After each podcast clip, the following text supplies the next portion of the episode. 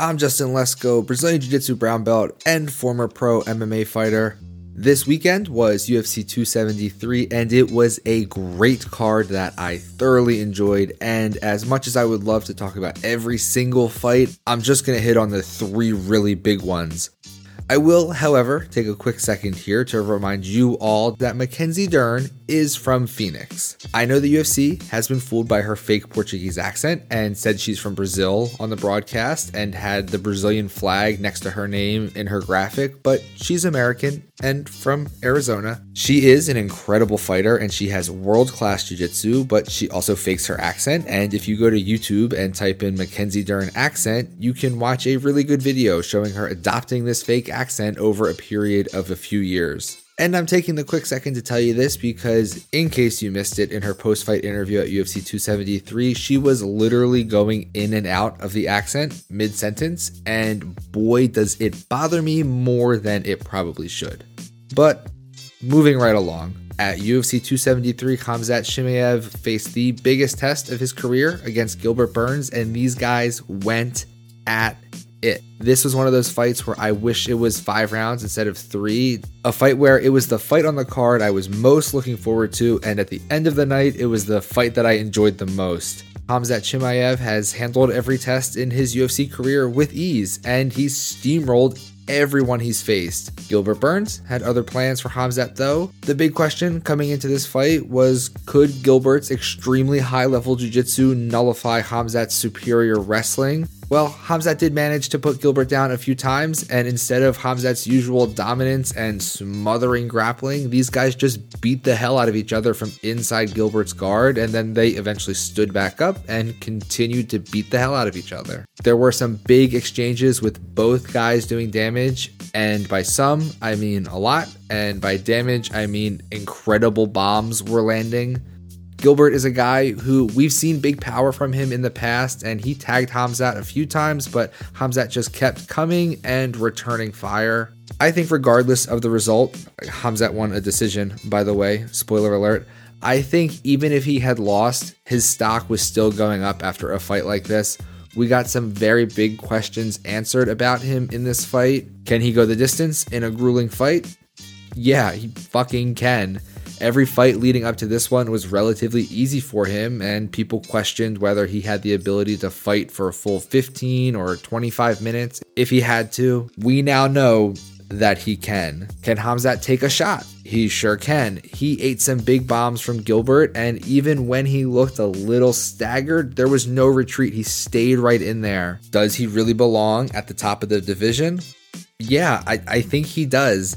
The UFC rankings make no sense. But Gilbert Burns was the number two guy ranked coming into this fight, and I think that was an accurate ranking. Even if you think the judges got it wrong in this fight and you think Gilbert actually won, Khamzat hung right in there with the number two guy in the welterweight division. He belongs at the top of the rankings. Dana White even said before the fight that should Khamzat win, he wants him versus Colby Covington on ABC. And I really, really, really want to see that fight because I would love for Khamzat to smash Colby Covington, but we'll see if that fight gets announced or scheduled.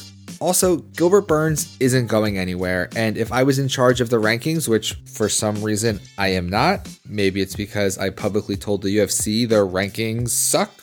Who knows? But if I was ranking the fighters, I'd still rank Gilbert in the top five at welterweight. The dude is a killer and beats almost everyone else in that division. Personally, I'm glad the hype train will keep rolling here. Khamzat is a fun guy to watch, and his fights are always ones that I will look forward to.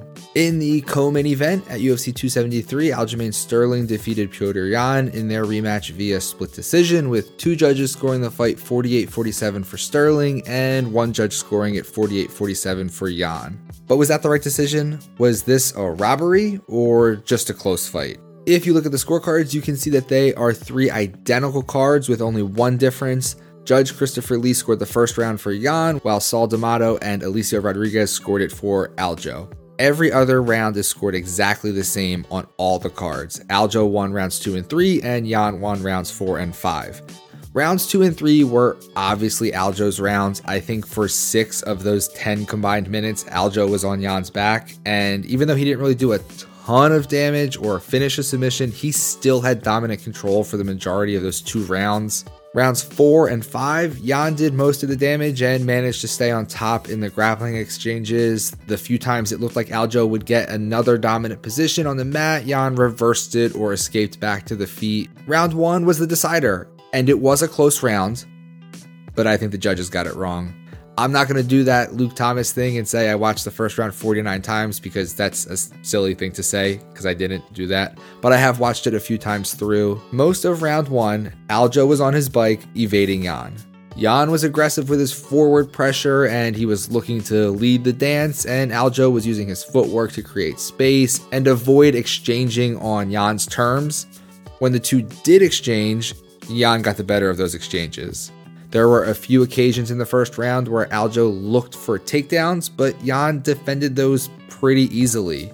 If you showed just this one round to 100 people, I don't think you'd be able to find more than 25 of them who would score it for Sterling. There were people who scored the fight overall as a draw, and some who scored it for Sterling based on the second and or third round being scored as a 10-8 round, since Aljo had such dominant control for such a long period of time. If that were the case, that round two and three were 10-8s, and that's how Sterling eked out the win, I would have less complaints, honestly. My complaint with these scorecards is that if you're saying the middle rounds were 10 9s, then Yan won. He won round one, and all three judges agree with me that he won rounds four and five. I can see the argument for 10 8s in favor of Aljo. I'd still personally score them as 10 9s because he wasn't landing like a barrage of damaging shots, and he wasn't really even that close to a submission. He had control, but no damage to go with that control, so I'd still score them as 10 9.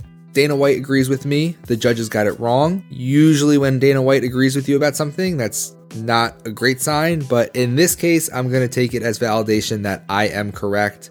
Dana White also says TJ Dillashaw gets the next shot at Aljo, even though he thinks Yan was the rightful winner, which I think is weird if you thought the guy didn't actually win. The other guy should run it back. But I think slash hope Aljo wins that fight with Dillashaw, but I'll give you more on that if that fight actually gets announced. Either way, I think Aljo and Yan are destined to run it back a third time at some point, and I will be excited to see it. Coming into the main event, Alexander Volkanovski was a heavy favorite over the Korean Zombie, and in the fight, it showed why. Zombie is a great fighter and a fan favorite, but Volkanovski right now is just on another level than everyone else in the featherweight division with the exception of Max Holloway. I know that Max and Volkanovski have already fought twice, and both times Volkanovski won a decision. I also will maintain that Max won the second fight, but that's neither here nor there. This fight with Zombie actually happened after Max had to pull out of the scheduled third fight and Volkanovski needed a replacement opponent. Volkanovski looked great in this fight, like he was two steps ahead of Zombie the whole time. It was like Volk knew what Zombie would throw at him before it even occurred to Zombie that he should throw it. As the fight wore on, I actually started to hope the corner for Zombie would stop it, and eventually Herb Dean had seen enough and he called the fight in the fourth round, mercifully. I was happy for Volkanovski as a fan of his and disappointed for Zombie as a fan of his, but that's just the way the fight game goes sometimes. It's hard to be a fan when you like both guys going into a fight you're going to be disappointed for one of them and happy for the other. Volkanovski is already talking about a potential move to lightweight in the near future, and I think he could have success there, but he's definitely going to be small for the division, and that may give him some issues. But I'll wait until that move is officially announced to break down what I think will happen against the different top guys at 155. For me, though, it would be great if Volkanovski would do me the small favor of fighting Max a third time before he moves up. I really want to see that fight again, and I think we'll be missing out as fans if it never happens. So if you're listening, Alexander Volkanovski, do your boy a favor, fight Max a third time. Also, come on this show, and let's be best friends.